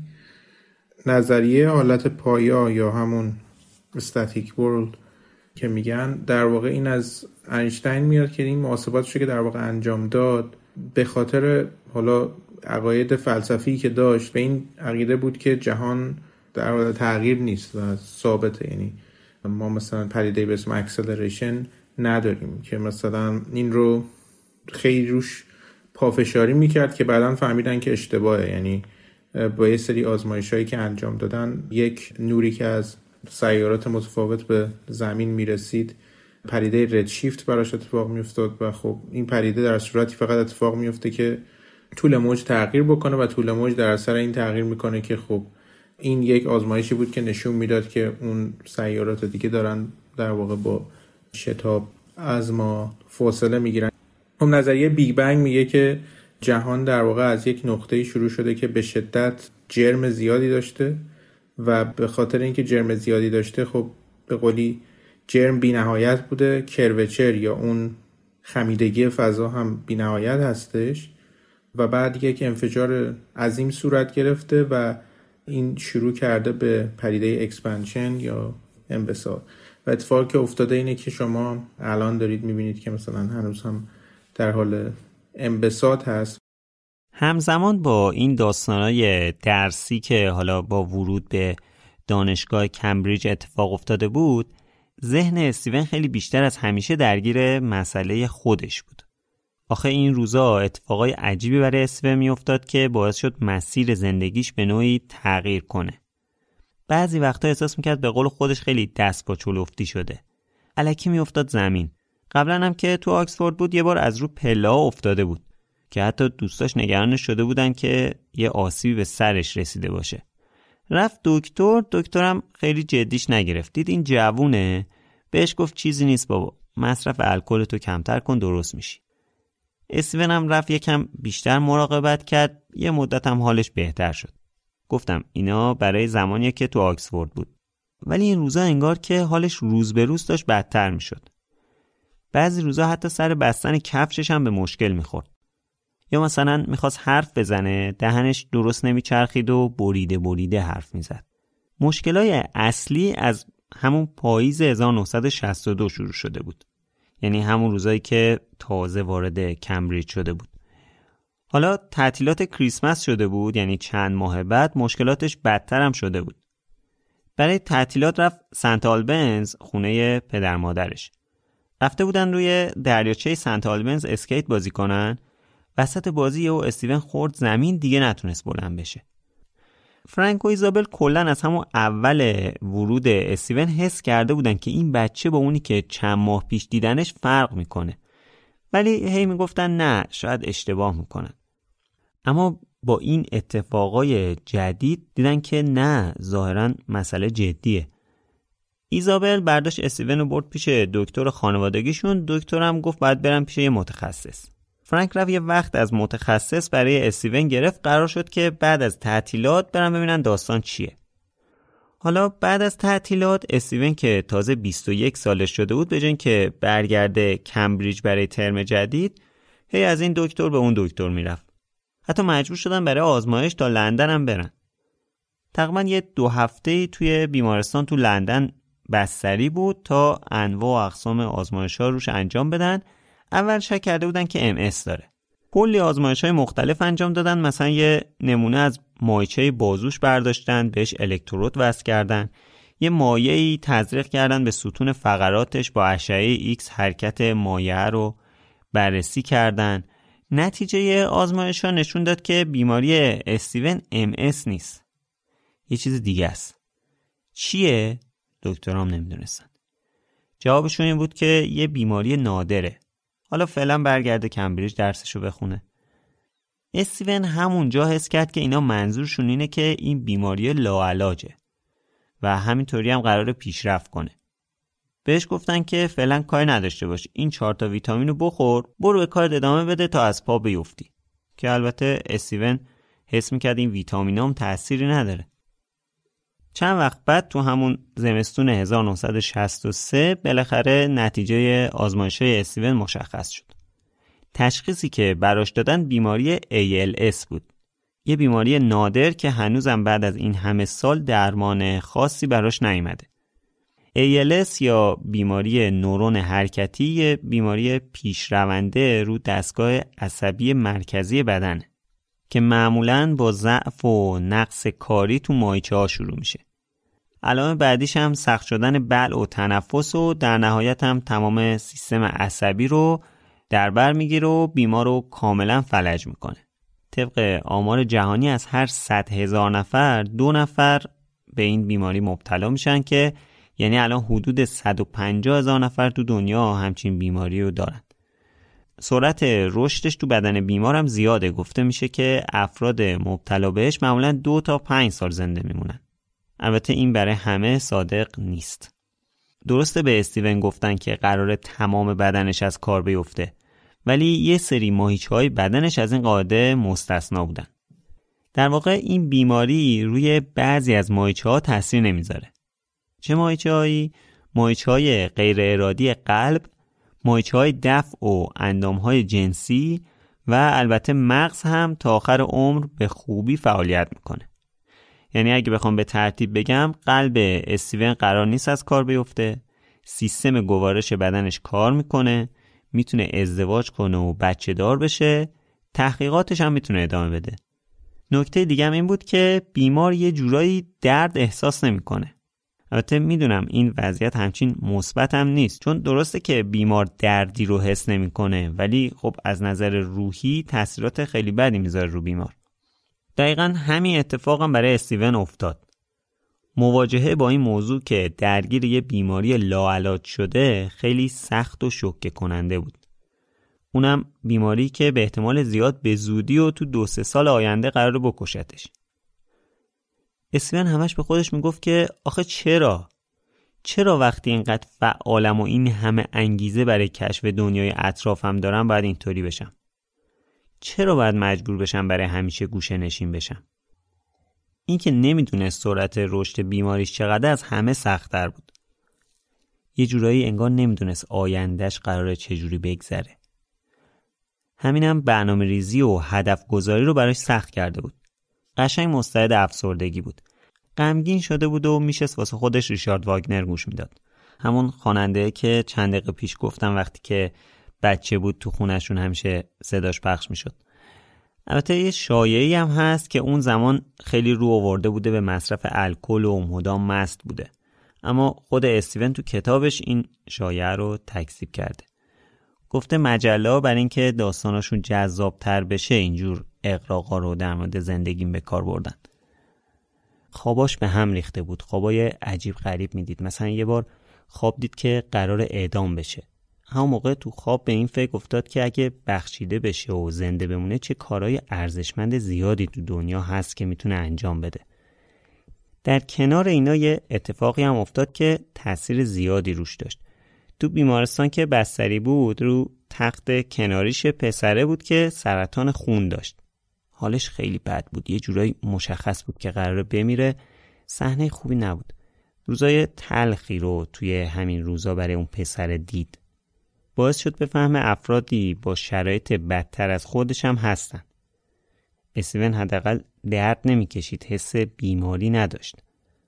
همینجور فکرها باعث شد که یه جورایی حسش به زندگی تغییر کنه. حس کنه حالا که زنده است باید ارزش زنده بودن رو درک کنه و از زندگیش لذت ببره. در حالی که خودش میگه اصلا از قبل از اینکه بیمارش هم تشخیص داده بشه احساس پوچی داشته. حس می‌کرده هیچ چیز ارزشمندی تو زندگی وجود نداره. ولی ظاهرا اتفاقای جدید باعث شده حتی امید به زندگی بگیره. My dreams at that time were rather disturbed. Before my condition had been diagnosed, I had been very bored with life. There had not seemed to be anything worth doing. But shortly after I came out of hospital, I dreamt that I was going to be executed. I suddenly realized that there were a lot of worthwhile things I could do if I were reprieved. دکترها بهش گفتن که برگرده کمبریج درسش رو ادامه بده. اما استیون فقط دو سه سال دیگه زمان داشت. چه فایده ای داشت که یه درس چهار پنج ساله رو بخونه در حالی که اصلا قرار نبود به مدرکش برسه؟ وقتی احتمال داشت که قبل از تمام کردن پی اچ دیش بمیره دیگه انگیزه برای انجام کارا نمیموند. تو همین گیرودار و دکتر برو یه سر به دانشگاه بزن و اینا حدود دو سال رد شده بود. نکته مثبت این بود که با وجود اینکه دکترها بارها بهش گفته بودن حد اکثر دو سال دیگه زنده میمونه ولی الان دو سال گذشته بود و هنوز زنده بود. حتی افتادم نشده بود. یعنی می‌تونست رو پای خودش را بره منتها با یه دونه احسا دید فعلا که اوضاع خوبه. پس بهتر حواسش به دانشگاهش باشه خیلی درگیر این بیماریش نشه. هرچی باشه پیش میاد دیگه. فعلا که خوبم. پس بذار به کار خودم برسم. این کارم هم که همون چیزیه که همیشه دوست داشتم و آرزوشو داشتم. غیر از اونم حالا دیگه تقریبا به این سبک زندگی جدیدش عادت کرده بود. پس دوباره برگشت کمبریج. همزمان با این اتفاقا استیون وارد یه رابطه شد. داستان اینجا شروع شد که روز اول ژانویه 1963 یکی از همسایه های استیونینا برای سال نو یه مهمونی تو خونهشون گرفته بودن. چند تا از دختر پسرای سنت آلبنز هم دعوت کرده بودن. یکی از مهمونا یه دختری بود به اسم جین والد.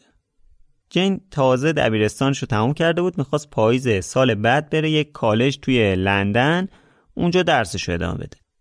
تو مهمونی توجه استیون و جین به هم جلب شد البته این دوتا قبلا هم همدیگر دیده بودن. چند ماه پیش تو لندن به واسطه همین دوست مشترکشون که الان جفتشون رو دعوت کرده بود مهمونی.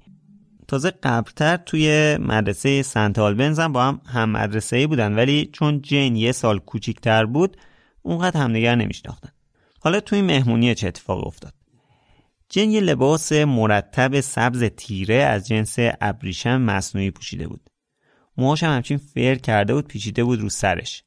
از اونور استیون هم یه کت مخمل مشکی با پاپیون قرمز مخملی زده بود. موهاش هم انقدی بلند بود که رسیده بود تا روی عینکش. جین و استیون با هم هم صحبت شدن. استیون از این گفت که داره چه درسی می‌خونه و داره چیکار می‌کنه و اینا.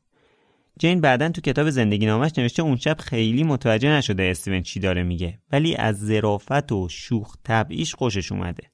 به حال این دوتا شماره تلفنشون رو با هم رد و بدل کردن و چند روز بعد جین به یه تولد دعوت شد.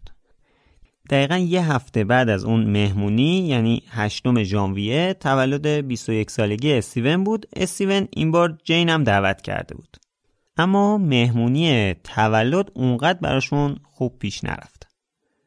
جین که خیلی نتونست با خانواده استیون اینا ارتباط برقرار کنه. کلا خیلی فازشون رو نگرفت. استیون هم دیگه وضعیت بدنیش یه جورایی عیان شده بود. جلوی همه توی ریختن نوشیدنی ها به مشکل می‌خورد. یه جورایی دیگه همه فهمیده بودن که اوضاع بدنی استیون همچین روبرا نیست. چند روز بعد دو تا از دوستای جین داشتن در مورد شرایط استیون صحبت می‌کردن که جین شنید. فهمید که می‌گفتن استیون فقط یکی دو سال دیگه زنده است. اما چند روز بعد وقتی که جین می‌خواست بره لندن تو ایستگاه قطار سنت آلبنز وایستاده بود منتظر قطار. یهو استیون رو دید. جا خورد. اه این که اوکیه. خیلی هم وضعیت بهتری نسبت به تو مهمونی داره. نشستن کنار هم جین تلاش کرد که سر صحبت رو باز کنه در مورد بیماریش از استیون بپرسه. ولی استیون تفره می‌رفت میپیچوند. جین هم بیخیال شد. وقتی رسیده بودن نزدیکای لندن استیون بهش پیشنهاد داد که میای آخر هفته با هم بریم سینما. جواب جینم مثبت بود. پس دیت اولشون تقریبا توی فوریه 1963 بود که اول با هم رفتن شام خوردن. بعدش رفتن سینما. سینمای اولد ویک توی محله واترلوی لندن. اون شب یه اتفاق جالب افتاد. خرج خیلی زیاد شده بود. کل پولای نقد اسیون تموم شده بود. همینم باعث شد که وقتی می‌خواستن برن با اتوبوس برگردن ایستگاه قطار که بتونن برگردن خونه استیون از جین خواست که پول بلیط رو جین حساب کنه. جین اومد کیف پولش رو در بیاره دید کیف پولش نیست. حالا این دوتا تو اتوبوس وسط راه سری پریدن بیرون تا برگردن سینما ببینن کیف اونجا پیدا می‌کنن. بودو بودو رفتن رسیدن سینما دیدن سینما بسته است. چیکار کنیم چیکار نکنیم؟ کلی به نگهبانه خواهش و التماس که بذار بریم تو کیف پولمون جا مونده. نگهبانه گفت باشه برید. ولی زود بیاید بیرون. حالا خب سینما تعطیل بود تاریک درا همه بسته هر طور شده بالاخره یه سوراخی پیدا کردن. از روی استیج رفتن تو سالن. چراغای سالن هم خاموش بود. استیون دست جین رو گرفت کورمال کورمال رفتن پایین دنبال اون جایی که نشسته بودن. دیگه یکم گذشته بود کم کم چشاشون باز شده بود یه چیزایی می‌دیدن. ولی بازم تاریک بود نمی‌شد کیف پول و مثلا با چش پیدا کنی. مجبور شدن که از حس لامسهشون برای این عملیات استفاده کنن. دست بکش رو دسته سندلیا رو زمین. بالاخره بله خوشبختانه کیف پول دقیقا همونجا زیر صندلی افتاده بود رو زمین.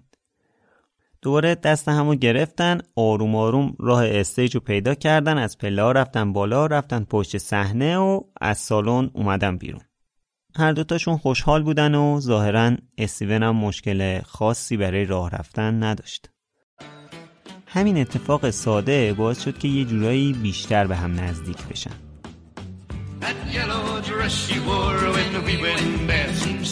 That yellow dress she wore when we went dancing Sunday nights That smile you give me the movies when they dim the lights I've tried in vain to wash the memory from my brain I can't forget you and that's what love will do That's what love will البته بعد از اون شب یکم طول کشید تا دوباره بتونن همدیگر رو ببینن سه چهار ماه بعد قرار بود که یه مهمونی رقص برگزار بشه برای آخر ترم دانشجوهای کمبریج برای این جشن میبال که هر سال تو ماه جوان توی تریتی هال کمبریج برگزار میشه استیون جین رو دعوت کرد. اما وقتی که اومد دنبالش جین از تغییرات ظاهری استیون جا خورد. کلی ضعیفتر و لاغرتر شده بود تا حدی که جین برای سوال شد این اصلا می‌تونه با این وضعیت تا کمبریج رانندگی کنه از لندن تا کمبریج. ولی مشکل خاصی نبود هر طور شد بالاخره استیون رانندگی کرد. خیلی هم با سرعت رفت که قلب جین اومده بود تو دهنش. رسیدن مهمونی و خیلی هم خوش گذشت. ولی جین هنوز اون رفتاری که انتظار داشت رو از استیون نمی‌دید. یعنی انتظار داشت که استیون یکم نزدیکتر بشه بهش دیگه. ولی معلوم نبود داستان چیه. نمی‌دونیم. شاید استیون به خاطر شرایط بدنیش احتیاط می‌کرد. نمی‌خواست پا رو جلوتر بذاره. قرار بعدی رفت تا نوامبر. یعنی قبلی جوان بود دیگه. تا پنج ماه دوباره خبری نبود اصلا. میشه نوامبر 1963 مسئله داغ اون روزا ترور جانف کندی بود. همه جا در مورد این مسئله صحبت می‌کردن. اسم برای دندون پزشکی اومده بود لندن. جینو دعوت کرد که با هم یه تئاتری برن. ولی وقتی که داشتن وسط خیابون راه می‌رفتن یهو استیون سکندری خورد و افتاد زمین. جین مجبور شد تنهایی زیر بغلش رو بگیره بلندش کنه مثلا ببرتش اونور خیابون. خلاصه رابطه یه جورایی به تدریج شکل گرفت. یا مثلا چند ماه بعد به خودشون اومدن دیدن استیون هر هفته به یه بهونه مثل یه سمینار یا دندون پزشکی و این چیزا میره لندن. آخر هفته هم جین می‌رفت کمبریج دیدن استیون. در واقع تو اون یک سال اول استیون هر موقع کارداش می‌رفت لندن. حالا جین هم صدا می‌کرد بیا یه تئاتری بریم بیا یه سینمایی بریم مثلا اینطوری. ولی الان انگار کار پیدا می‌کرد جور می‌کرد که بره لندن تا جین رو ببینه. جین هم که میگم از اون طرف اونم بهونه جور می‌کرد پا می‌شد می‌رفت کمبریج دیدن استیون. جین از استیون خوشش اومده بود. تحت تاثیر شوخ طبعی و چشمای گیراش قرار گرفته بود. تا حدی که به یه رابطه دراز مدت باش فکر می‌کرد. ولی خب استیون نمی‌خواست وابستگی به وجود بیاد. بیشتر دنبال یه رابطه کوتاه مدت بود. همینم باعث می‌شد که آخر هفته ها جین معمولا با حال نچندان خوب برگرده لندن. یعنی جین می‌رفت که در واقع پا رو یکم جلوتر بذاره به استیون نزدیکتر بشه. ولی استیون یه مرزی گذاشته بود برای رابطهش و هی جلوتر نمی‌رفت. همینم باعث می‌شد جین یکم تو ذوقش بخوره. موقعی که آخر هفته داشت برمیگشت لندن یکم همچین ناراحت بود. حالش خوب نبود خوشحال نبود. مثلا جین تلاش می‌کرد در مورد بیماری استیون ازش اطلاعات بگیره اما استیون اصلا کلا هیچ اطلاعاتی نمی‌داد. در مورد بیماریش دوست نداشت حرف بزنه. استیون بیشتر تلاش می‌کرد حرفای عمومی بزنه تا حرفای عمیقتر در مورد خودش و خانوادش و اینا.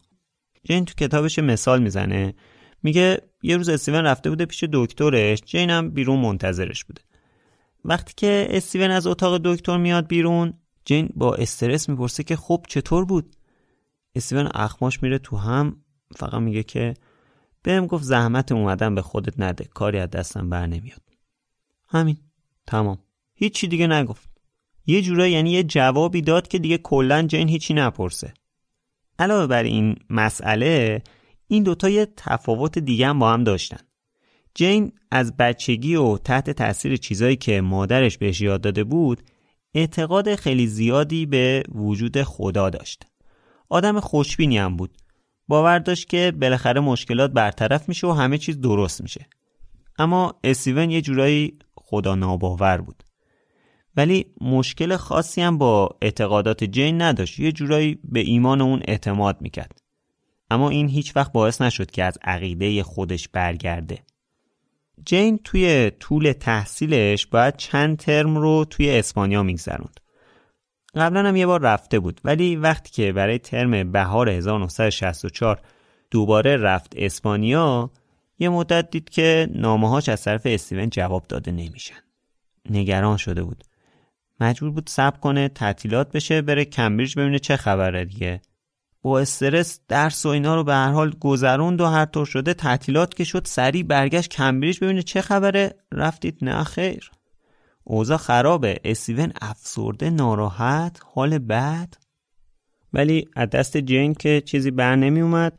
بقیه هم خب متوجه اوضاع روحی استیون شده بودن. تو این فکر بودن که چیکار کنن روحیش رو عوض کنن. همینم باعث شد خواهرش بهش بگه که پاشو بریم یکم اروپا گردی. رفتن بایرویت تو آلمان بعد رفتن پراگ بعد سالزبورگ. از اون طرف جین هم با خانواده رفته بود سفر.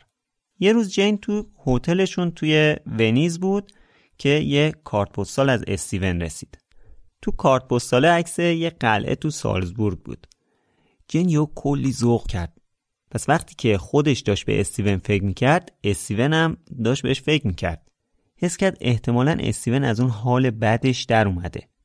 خوشحال شد رفت تو ونیز یه دوری زد و کلی رویا بافی کرد برای خودش. اما از اون طرف هم روز شماره می‌کرد سریعتر برگرده. انگلیس که استیون رو ببینه. حدسش هم درست بود. وقتی که رسید سنت آلبنز استیون رو دید که حالش خیلی بهتر از اوایل تابستونه. روحیش بهتره حالا بعد از مدتها داره به آینده فکر می‌کنه. خیلی زودم اثر این آینده نگری استیون خودش رو نشون داد. اکتبر 1964 جین مثل قدیما آخر هفته رفته بود کمبریج تا استیون رو ببینه. شنبه عصر با هم رفته بودن بیرون توی کمبریج سرسبز قدم بزنن یه نم بارونی هم می‌زد. یهو انگار زمان وایستاد. استیون زانو زد. جین یهو جا خورد. فکر دوباره یه مشکلی برای استیون پیش اومده. یهو سراسیمه اینا. اما چیزی نبود. استیون زانو زده بود تا از جین خواستگاری کنه. مدت ها بود که جین دوست داشت زندگیش یه هدف دراز مدت داشته باشه. حالا انگار این هدف رو توی مراقبت از استیون پیدا کرده بود. البته فقط این نبود بعد از نزدیک به تقریبا دو سال رابطه لانگ دیستنس یعنی از راه دور یه حسایی به وجود اومده بود دیگه. پس بالاخره وقتش بود که یه قدم جلوتر بذارن. جواب جینم به این درخواست استیون مشخص بود. بله.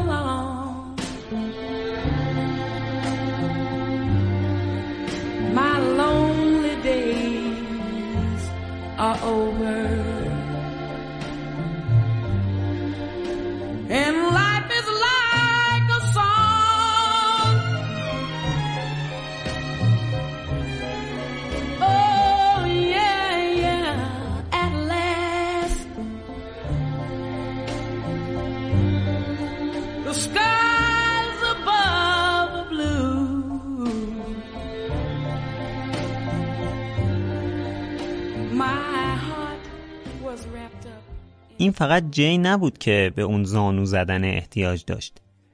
استیون هم خیلی به اون بله احتیاج داشت. خودش میگه همه چیز برام تغییر کرد. یه دلیلی برای زندگی بهم داد. بدون جین نمی‌تونستم به زندگی ادامه بدم. اراده هم برای اون نداشتم. ولی هر کدوم از پدراشون برای این ازدواجه یه شرط گذاشتن. پدر جین گفت که جین اول باید درسش رو تموم کنه. پدر استیون هم بهشون پیشنهاد کرد تا می‌تونن زودتر بچه دار بشن چون وضعیت سلامتی و زنده موندن استیون خیلی معلوم نیست. البته جین یکم نگران بود که وضعیت استیون ارسی باشه ولی پدر استیون بهش این اطمینان رو داد که این وضعیت استیون ارسی نیست.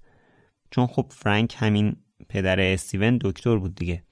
یه مشکل دیگه هم بود اینکه کالجی که جین توش درس میخون اجازه نمی‌داد دانشجوهای لیسانس ازدواج کنن جین رفت صحبت کرد که همسر من شرایط سلامتیش معلوم نیست نمی‌تونم صبر کنم درسم تموم بشه. شاید اصلا تا موقع که درسم تموم بشه شوهرم زنده نباشه.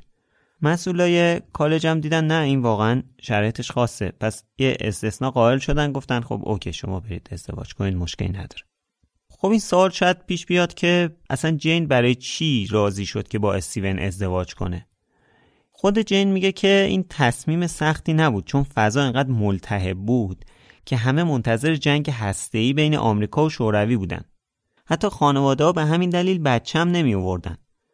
پس اینکه استیون کلا چند سال دیگه زنده میمون خیلی فرقی با وضعیت بقیه ماها نداشت. It wasn't a terribly difficult decision to take to marry Stephen because I think a lot of people have forgotten that at that time, um, every day one read reports in the newspapers that oh, uh, nuclear war was likely to break out in the next um, year or two. People were saying they weren't going to have children because there was going to be a nuclear war. And the fact that Stephen had been diagnosed as only having a couple of years to live didn't really seem to be very much different from the situation that was facing the rest of us anyhow. حالا دیگه وضعیت روحی استیون بهتر شده بود. اصلا دیگه مسئله بیماریش رفته بود تو اولویت چندم فکر کردن. چون درگیر مسائل مختلف مربوط به عروسی و برنامه‌ریزی محصلشون شده بود. این مسئله که می‌دونست بیماریش هر کاری با ماهیچه‌هاش بکنه برای مغزش مزاحمتی ایجاد نمی‌کنه خوشحالش می‌کرد. پس می‌تونست با تمام قوا و با تمرکز بیشتری روی تحقیقاتش کار کنه. تحقیقاتش که دیگه نیازی به ماهیچه نداشت. در واقع این کار یکی از معدود کارهایی بود که می‌تونست انتخاب کنه. البته نمیشه اینقدر راحت گفته یعنی شاید استیون دوستش خیلی کار دیگه بکنه. ولی خب شرایط اونو محدود کرده بود و مجبور بود کاری رو انتخاب کنه که مشکلی با نشستن اون روی یه صندلی چرخدار نداشته باشه. وضعیت زندگی شخصی که مشخص شد. پس وقت این بود که هرچه زودتر تکلیف مدرک دکتراش هم مشخص کنه. حالا ذهنش رو فقط یه چیز مشغول کرده بود. همونی که قبلا هم گفتم و اصلا به خاطر همین این درس رو یعنی کیهان شناسی رو انتخاب کرده بود. هستی از کجا اومده و آغاز گیتی چیه؟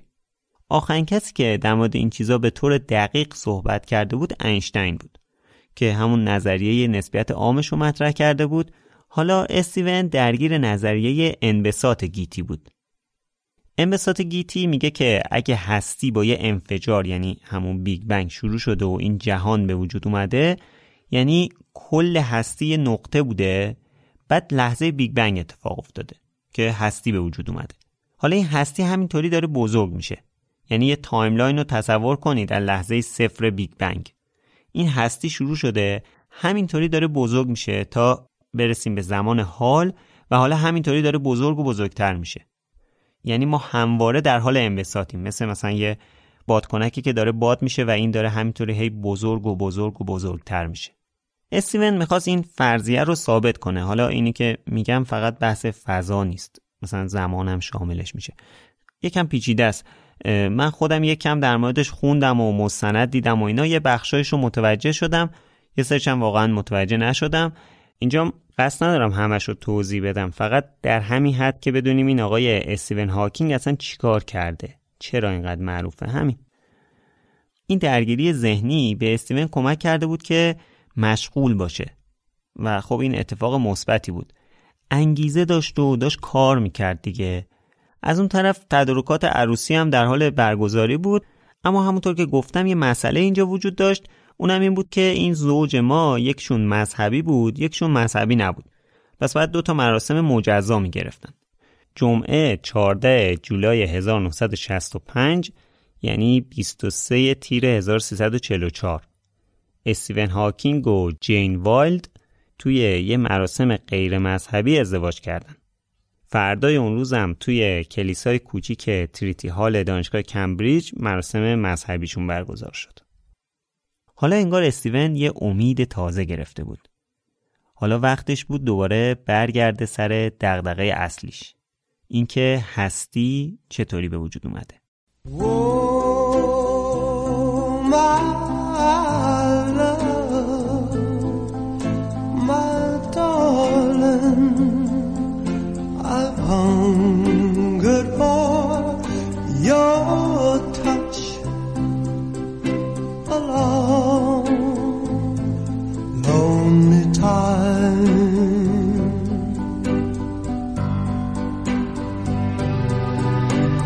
Time goes by so slowly, and time can do so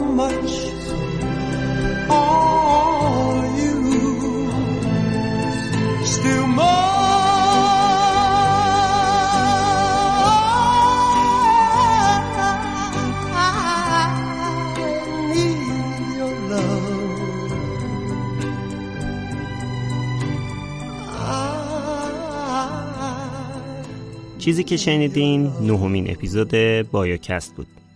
بایوکست رو من خشایار نور با کمک مهدی کلهور و مسعود تولید می‌کنیم.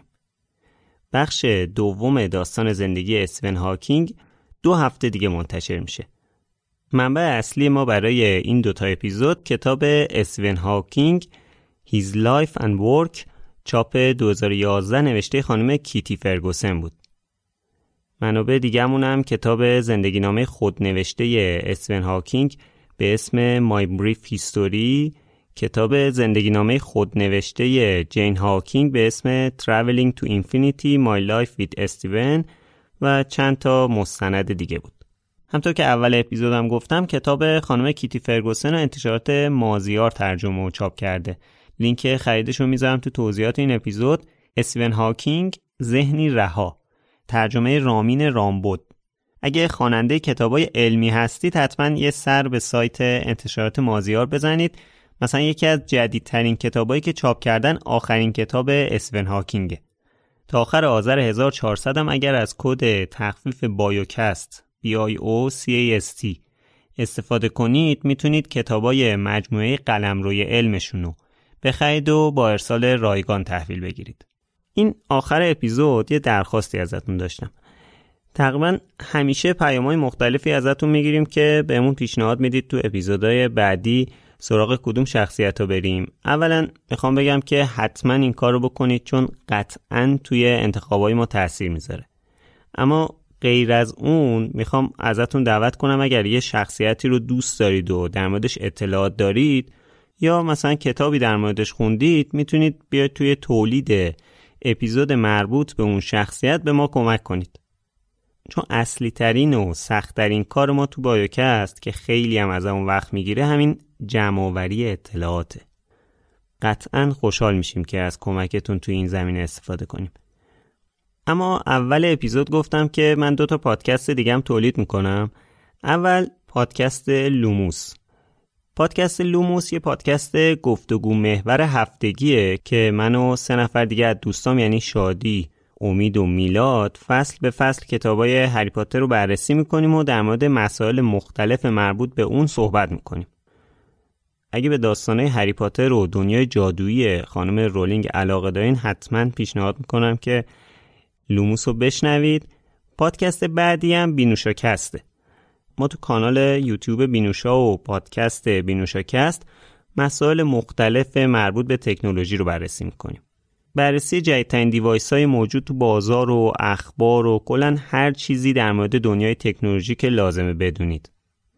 لینک های مربوط به لوموس و بینوشا رو می‌تونید تو توضیحات پیدا کنید. بهترین کمکی که می‌تونید به ما بکنید اینه که بایوکست رو به بقیه معرفی کنید اگر هم دوست داشته باشید می‌تونید از طریق لینک حامی باش که تو توضیحات این اپیزوده به بایوکست کمک مالی کنید. این کار به تداوم بایوکست کمک می‌کنه و باعث میشه بتونیم اپیزودهای بیشتری تولید کنیم. ولی باید بگم که شنیدن بایوکست همیشه رایگان بوده و خواهد بود. آدرس سایتمون هم هست biocastpodcast.ir که هر چند وقت یه بار مطالب و اخبار مربوط به شخصیت های بایوکست رو توش منتشر می‌کنیم. توی شبکه های اجتماعی هم با user at sign بایوکست پادکست پیدا میشیم. ممنون از مهدی کلهور و مسعود. ممنون از متین آبان برای موسیقی جدید و اختصاصی بایوکست. ممنون از حمید که برای ساخت این اپیزود کلی بهم کمک کرد و به سوالای علمیم جواب داد. ممنون از اسپانسر این اپیزود سایت مایشیامی و ممنون از شما که بایوکست رو میشنوید.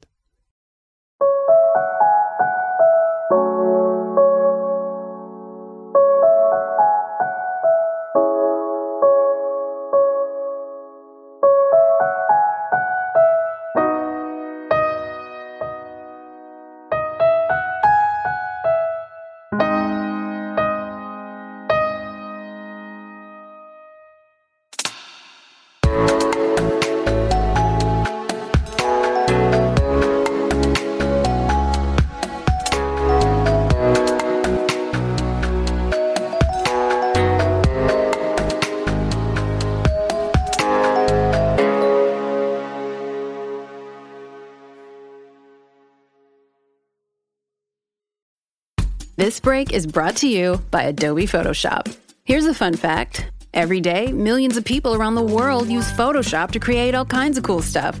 Designs for t shirts and posters, graphics to promote brands and businesses, images for social and websites. Anyone can do it. And to the guy who put a bulldog's head on a parakeet's body, you, sir, are a genius. Get started for free today. Click or tap the banner to head over to Photoshop.com.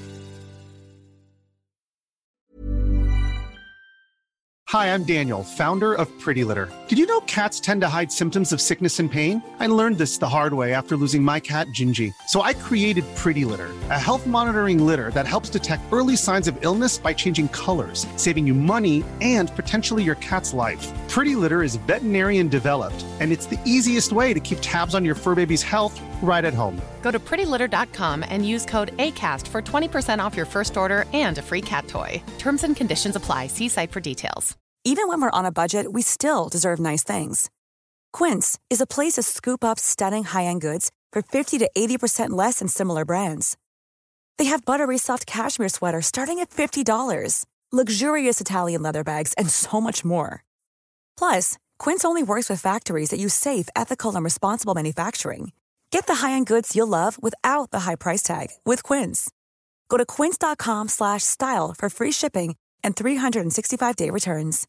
Imagine the softest sheets you've ever felt. Now imagine them getting even softer over time. That's what you'll feel with Bowl and Branch's organic cotton sheets. In a recent customer survey, 96% replied that Bowl and Branch sheets get softer with every wash. Start getting your best night's sleep in these sheets that get softer and softer for years to come. Try their sheets with a 30-night guarantee. Plus, get 15% off your first order at bowlandbranch.com. Code BUTTERY. Exclusions apply. See site for details.